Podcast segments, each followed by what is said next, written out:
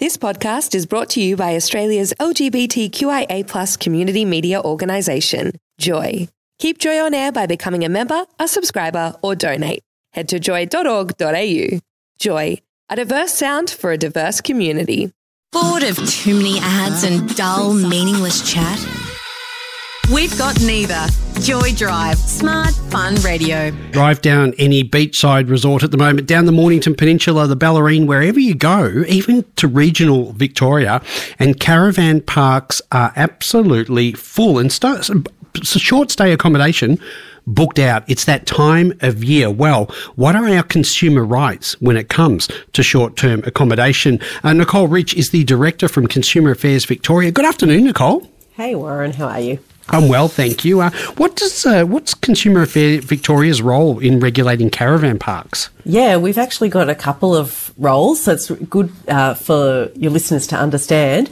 Obviously, it can depend on whether you're going to stay in a caravan park on a temporary basis on a holiday, or of course, for some people, it's their home um, and they're living there. And we actually have a role in both scenarios. So, you know, if you're renting a site as a holiday maker, then you've got consumer rights. And if you're living in a caravan park, then you're a renter and you have residential tenancies rights. And either way, we're there to sort of help with information, advice, and if needed, some compliance and enforcement functions too. So caravans are effectively regulated if it's your home, like any other rental property. Yeah, that's actually right. So I mean, obviously mm. there's there's some unique features, but a lot of it is basically the same as in a private rental, and so it should be. I mean, I mean, if you're a resident in a caravan park and you're renting there, then you should have the same protections as any other renter. Um, I noticed when uh, when I've stayed at caravan parks in the past, and, and as as a young kid, my parents used to take us to caravan parks all the time. There were always lots of signs everywhere, some handwritten signs, you know, uh, you know yes. obviously printed signs. Is there a standard set of rules that each caravan park must follow? Must follow? Because I found that there were, you know, there seem to be different rules at different parks. Yeah, that's that's right. So there do need to be rules. I mean, essentially, I mean, whenever you've got a community of people living together, I think that's a good idea. There's no standard set of rules, but any of the any park operator can can make rules, and they would generally about be about the use of the park, who can enjoy what facilities in the park, who manages it, you know, who's got the ultimate say or control. So the rules under the law, the rules do need to be fair and consistent. But if you're going into the caravan park, essentially it's like a it's a term of your contract with the park operator that you're going to comply with those rules. So they will apply to you and they can be, uh, you know, enforced if there's an issue. If you uh, say if you set yourself up in a caravan park over the entire summer break, are you considered a resident? Ah, so this used to be a little bit of a kind of grey zone, but this has been fixed. So we've talked before about the rental law reforms, yeah. Um, but this issue was also fixed up. So under the law, there's a couple of ways in which you become recognised as a resident or a renter in a caravan park, and one is you know if you've been staying there for longer than 60 days, you're living there, then you become a resident. But obviously, if you're just on a long holiday, that's probably not appropriate. So now the law recognises that if you're genuinely there for a holiday purpose, you can stay longer and you're not going to suddenly become a renter. Um, you'll still just be considered a holiday maker. That's, now, some people actually buy a caravan and a site in a particular park, don't they? Can you talk us through how that happens? Yeah, that's right. So, I mean, obviously you can, you might rent a site as a renter, but yes, that's right. For a lot of people at this time of the year, you'll be going to a caravan park maybe as part of your holiday plans. And some people, that's right. They might buy a caravan or have a permanent caravan, or they might have like a permanent site at a caravan park as a holiday maker, or they might have like rights to use a site um, or a caravan as part of a sort of share arrangement. So it can actually really vary depending on the arrangements with a particular park. So it, it actually depends on your contract uh, and yeah, whether you buy you know buy the caravan and rent a site, or m- maybe you've got renting rights to both. I mean, my kind of summary or takeout for people is sometimes these contracts can be a little bit complex. So if you are thinking about you know entering entering into that kind of an arrangement or agreement, just make sure you really read the contract carefully, understand what you're getting into, understand what your financial obligations are going to be, understand how often you're actually going to be able to use the caravan park and just make sure you're comfortable with that. I'd, I'd definitely suggest even getting a one-off piece of legal advice about what your contract says if you're thinking about entering into one of them, just to make sure that you understand it and that you're protected. We're chatting with Nicole Rich, the Director of Consumer Affairs Victoria, about consumer rights or our rights when it comes to caravan parks and other short stay accommodation. Nicole, I can imagine, uh, like if I was to travel around the country in a caravan, at the end of it, I'd be sick of it and I'd want to sell the caravan. Is it like selling a car? Yeah. So, well, look, the second-hand caravan market in Australia is a hot market, right? Is it? It's really popular, absolutely. And you know, caravans are not a cheap item to buy. Like that is a significant purchase.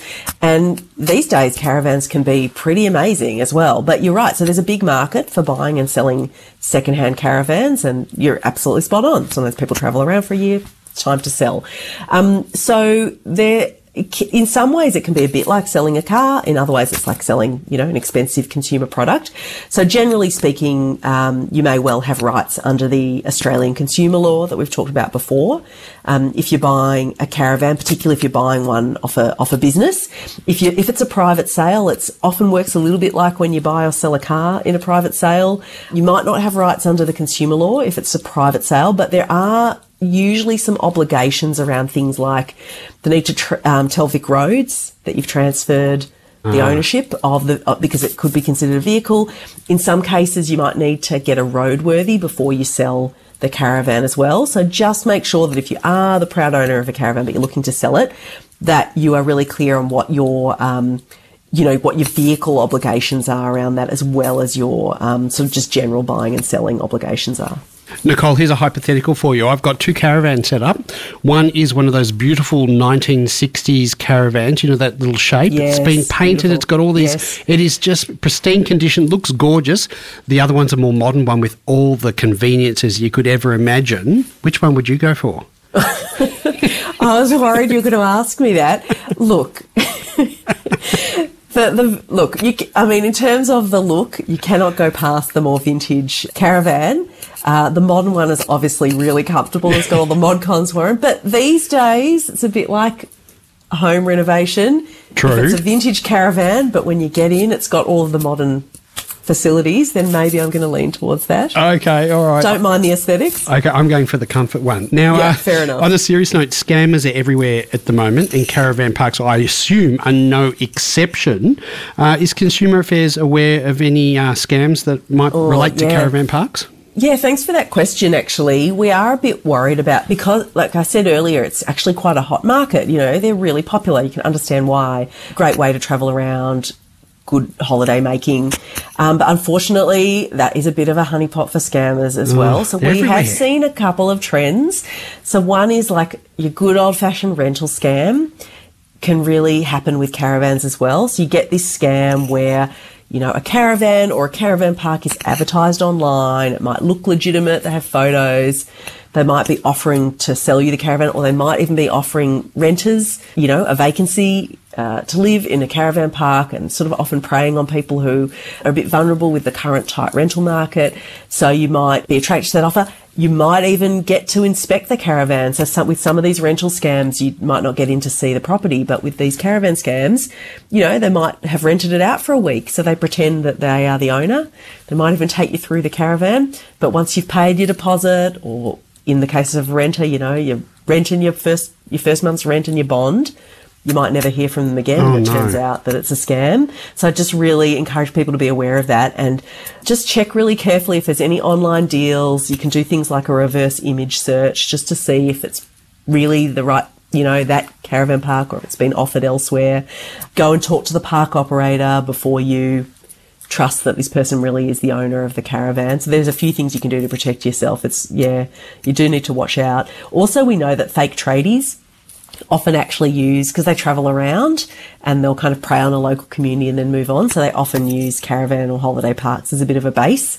So, you know, if you're living in a, a regional area and, um, you know, maybe there's been some sort of an emergency that's hit and in the aftermath, fake tradies will move in, live in the caravan park and um, go around for a couple of days or a week. So just be aware of those kind of um, scams as well.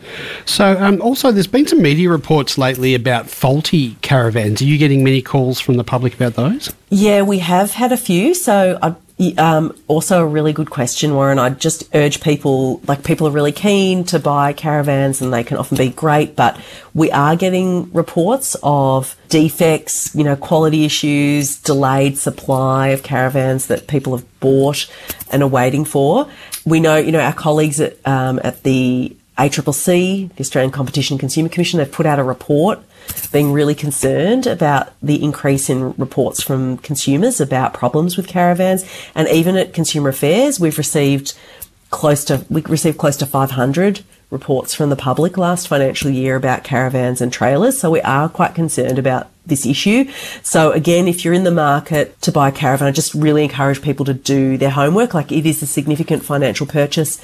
So make sure you shop around, make sure you do some searches, look at the CAV website, our, which is our website, or the ACCC's website. Just make sure you're fully informed before you hand over any hard earned cash for a caravan. Nicole, let's uh, move on to Airbnbs. They're very popular this time of year, especially for New Year's Eve parties. Are there any rules that are specific to short stay accommodations that we should be aware of? Yeah, you're right. A lot of people will also look at Airbnbs or other kind of similar short stay accommodation. So there are some rules that apply to short stay accommodation. So firstly, you know, you're right, we do get some complaints about the use of, say, apartments or units. People will book them out, you know, on a short stay arrangement and they might throw a party in them and it can be unruly. So there are some rules that apply and some rights for the other owners and residents in, um, you know, like in a shared apartment complex, if that sort of thing happens. So we could talk a bit more about that, but there are some rules that apply and also there can be penalties if the owner that's renting out the apartment is not making sure that there aren't kind of disruptions or unruly parties ha- happening. Um, and then more generally, um, short stay accommodation is covered by the consumer law. So, um, you know, a- as a consumer, if you're booking short stay accommodation, you'll generally have some rights under the consumer law if you're booking through one of those big platforms, but also the terms and conditions when you're booking essentially form your contract. So they will set out a lot of what your rights are going to be. So I just really encourage people again, you know, the terms and conditions can vary. So make sure you understand what your cancellation and, you know, refund rights are going to be. Um, make sure if there's any kind of hidden extra charges that, you know, could apply, um, those kind of things uh, before you um, book and go along on your holiday. What if someone is thinking of having a bit of an unruly party on New Year's Eve in a short stay apartment? What are the uh, what are the penalties? Yeah, so I mean, hopefully our listeners are very responsible and yeah, this is Joy Drive uh, family. We might Absolutely. know someone. But look, we're probably this. I, I, would bet there's somebody listening who's unfortunately had this happen. Yeah. So you know, in um, so there were changes made to Victorians' uh, owners corporation laws. They're the laws that apply to you know. Um, apartment complexes and townhouses where you know there's more than a couple of uh, uh, apartments, and we've talked about that before. So those reforms do allow the owners or the residents or even the owners corporation itself to take action against owners and guests as well. Owners and the guests will be jointly responsible if there's any problems. So. Uh, ultimately, can um, the Victorian Civil and Administrative Tribunal can impose fines uh, of over $1,000 anytime there's a breach. They can also award compensation to affected residents if there was, you know, real disturbance from a party. Um, and, and they can actually go as far as kind of banning an owner of an apartment from being able to do short stay or, you know, hire it out anymore if it's been a problem for a period of time, like if it's been happening again and again and they're just not a responsible owner. So again, I just really encourage people. I mean, I hope that's not happening or if it happens, it's a one off, but if you've got a really kind of um, big problem with this, do have a look at what your rights are. And, you know, I always sort of say go to the Consumer Affairs Victoria website if you want to understand a bit more about how that works and what you can do about it. Because it's such a fantastic website full of so many resources. Nicole, thank you so much for joining us throughout the year. The information you've provided has been invaluable. Thanks, Warren. I hope that that was helpful in the lead up to the holiday season. And of course, just wishing you and listeners a really nice end of year and um, New Year's as well. Thank you, Nicole. Thanks for joining us. Uh, same to you. And we'll uh, chat to you next year. Thanks, Warren. Thank you. That's Nicole Rich, the Director from Consumer Affairs Victoria. Don't forget to check out the Consumer Affairs Victoria website, consumer.vic.gov.au. Joy Drive on Joy 94.9 FM in Melbourne, Joy on your digital radio, iHeartRadio, tunein.com, or the Joy app. No matter where you are, Thanks for listening to another Joy podcast brought to you by Australia's LGBTQIA plus community media organisation, Joy. Help keep Joy on air. Head to joy.org.au. Joy, a diverse sound for a diverse community.